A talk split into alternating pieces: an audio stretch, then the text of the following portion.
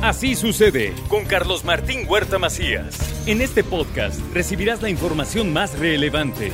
Un servicio de Asir Noticias. Y aquí vamos a nuestro resumen de noticias. Hoy comienza la Feria de Puebla. Y ayer desde Palacio Nacional, durante la mañanera, el gobernador Sergio Salomón Céspedes Peregrina hizo la invitación a la feria y también al desfile del cinco de mayo. La visita de todos y cada uno de ustedes en nuestro querido estado, un estado histórico, en donde el cinco de mayo estaremos dando cuenta una vez más de la conmemoración de la batalla de nuestra cuatro veces heroica Puebla de Zaragoza, y también También esperarlos a todos ustedes en la feria que empezará el día jueves.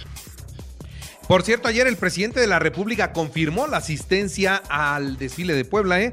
Dijo que durante este periodo de enfermedad que tiene, dijo que se sentó a escribir dos discursos. Uno de ellos es el que va a pronunciar aquí en Puebla el cinco de mayo. Así es que sí viene el presidente de México. Hay una estrecha coordinación entre el ayuntamiento y el gobierno del estado para garantizar la seguridad de la feria. Esto es lo que dijo Eduardo Rivera.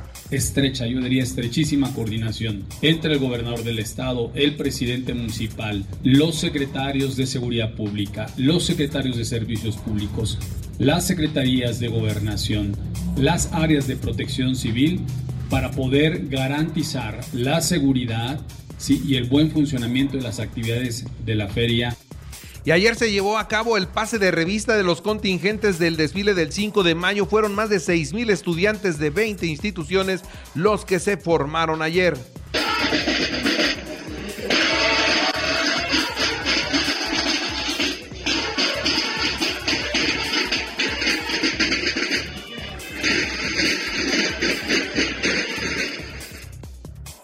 Y por otra parte, la Cámara de Comercio pide analizar a fondo la reforma laboral para reducir la jornada de trabajo a cuarenta horas a la semana. Y bueno, finalmente esta ya no pasó. Esta reforma se quedó para el próximo periodo ordinario de sesiones, así que las cuarenta horas serán para mejor ocasión. Por el momento sigue todo igual. El Consejo Coordinador Empresarial considera que el primer trimestre de este año fue bueno y se vislumbra un mejor desempeño económico para los próximos meses. Así lo dijo Héctor Sánchez Morales. Mejorando, mejorando sustancialmente. Me parece que, que la llegada del gobernador Sergio Salomón Céspedes le vino a dar una, un, una vuelta interesante, una, un golpe de energía, eh, confianza, sobre todo confianza también, y trabajo, mucho trabajo. Y se suma la Coparmex Puebla al llamado para urgir al Senado el nombramiento de los tres comisionados del I N A I. Con uno, con uno podría tener quórum el I N A I, pero ninguno de los tres. Desde Coparmex hemos reiterado en diferentes ocasiones nuestro compromiso con el fortalecimiento de las instituciones. Por este motivo los convocamos hoy porque queremos hacer un llamado al Senado de la República. En primer lugar, lamentamos la inoperancia sustantiva del Instituto Nacional de Transparencia, Acceso a la Información y Protección de Datos Personales, I N A I, debido a la falta de voluntad y responsabilidad del... La Facultad de Estomatología tiene la enorme ventaja de atender las necesidades de la población, dice la rectora de la Benemérita Universidad Autónoma de Puebla, la doctora Lilia Cedillo Ramírez. Mientras, ¿qué pasa? Organizaciones sociales convocaron a una consulta ciudadana para evaluar el perfil de los aspirantes a la presidencia de la República. Invitar a todos los poblanos, las poblanas, para que se sumen y en su momento para que puedan ellos participar, puedan ejercer este derecho de, de definir cuál es la mejor opción para continuar la cuarta transformación. Este ejercicio lo llevaremos a cabo de las diez a las cuatro de la tarde. Acciones legales en contra del presidente y los funcionarios que resulten responsables de la, del fracaso del Insabi, porque por ese fracaso hubo muchos mexicanos que perdieron la vida. Esto es lo que dice la diputada Mónica Rodríguez de la Vecchia.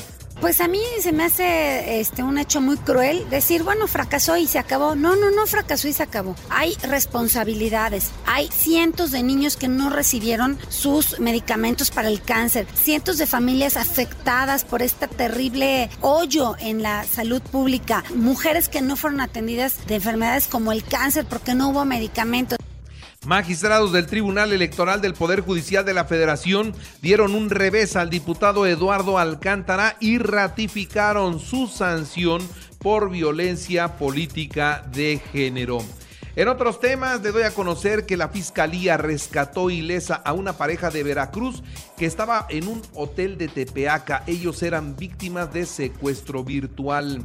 Alertan sobre el riesgo del uso de las aplicaciones para contratar préstamos para los festejos del Día del Niño. No caigan, son fraudes. El D I F.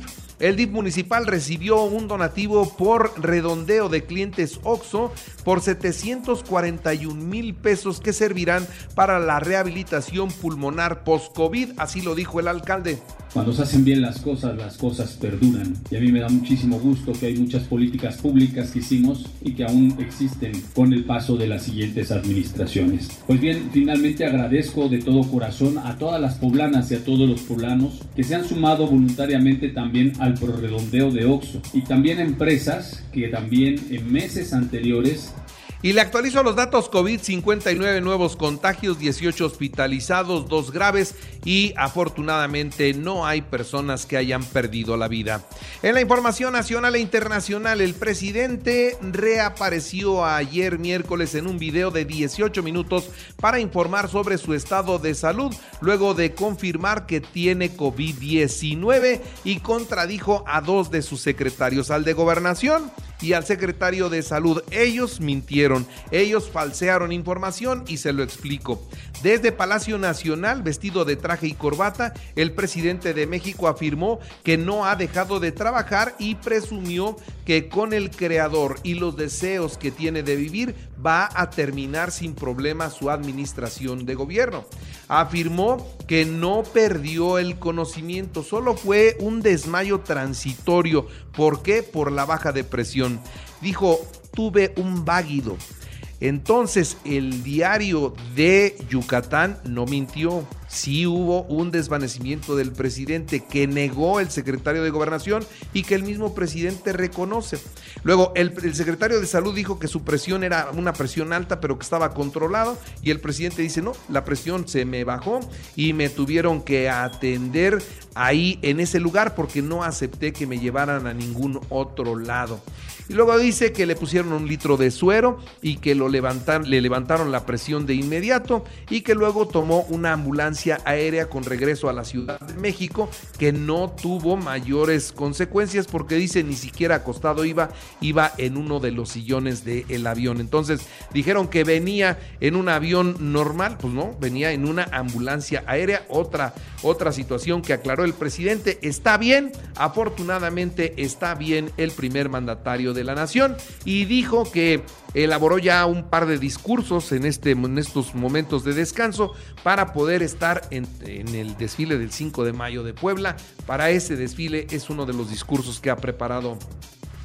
Los detenidos por el caso de Segalmex se eh, reservaron su derecho a declarar. Son tres los exfuncionarios que comparecieron ante un juez de distrito adscrito al Centro de Justicia Penal de Máxima Seguridad del Altiplano.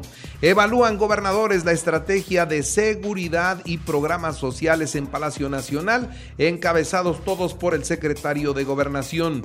El coordinador de los diputados de Morena, Ignacio Mier, señaló que la reforma para reducir la jornada laboral ya no será discutida en el actual periodo ordinario de sesiones.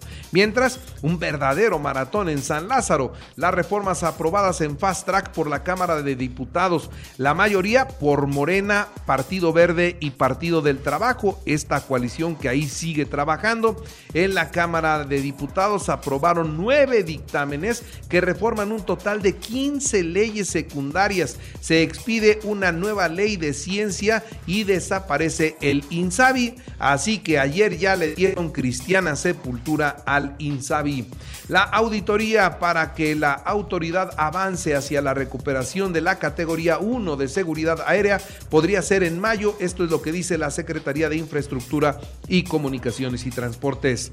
La Guardia Nacional cuenta con su propio corrido denominado "Que lo sepa todo el mundo", para fortalecer así el sentido de identidad y pertenencia entre los elementos que integran esta corporación.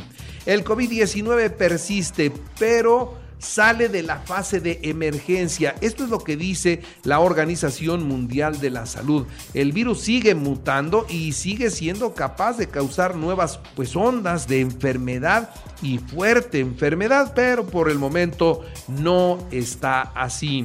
Donald Trump fue acusado de violación. Ayer una mujer dijo que lo, la violó en mil novecientos noventa y seis en una tienda departamental, que en el vestidor, justo cuando se probaba ropa, él llegó y la violó, cosa que él desmiente. Dice, ¿ustedes creen que yo voy a estar en una tienda departamental, que voy a entrar a un vestidor de mujeres y que ahí la voy a violar sin que ella gritara, sin que ella se opusiera a algo? Dice, claro que es falso.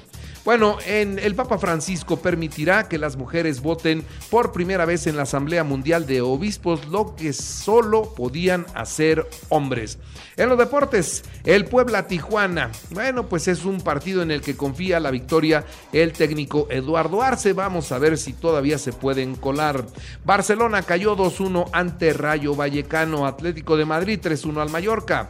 Manchester City cuatro uno a Arsenal, y depende de sí para lograr el título en Inglaterra. Los Tigres en el béisbol de México, los Tigres siete uno a los Pericos de Puebla y se quedaron con la serie. En las grandes ligas, Angelinos once tres Atléticos de Oakland, y en el baloncesto, Miami ciento veintiocho a ciento veintiséis a Milwaukee y se quedó pues con el boleto de las semifinales de la Conferencia del Este. Así pues, la actividad en las grandes ligas y en el básquetbol profesional. Y recuerde que así ustedes están en Hack Radio y ahora puede escuchar a toda hora y en cualquier dispositivo móvil o computadora nuestro podcast con el resumen de noticias, colaboraciones y entrevistas. Es muy fácil, entre a la aplicación de iHeartRadio, seleccione el apartado de podcast, elija noticias y ahí encontrará la portada de Así Sucede. Así Sucede con Carlos Martín Huerta Macías. La información más relevante ahora en podcast. Sigue disfrutando de iHeartRadio.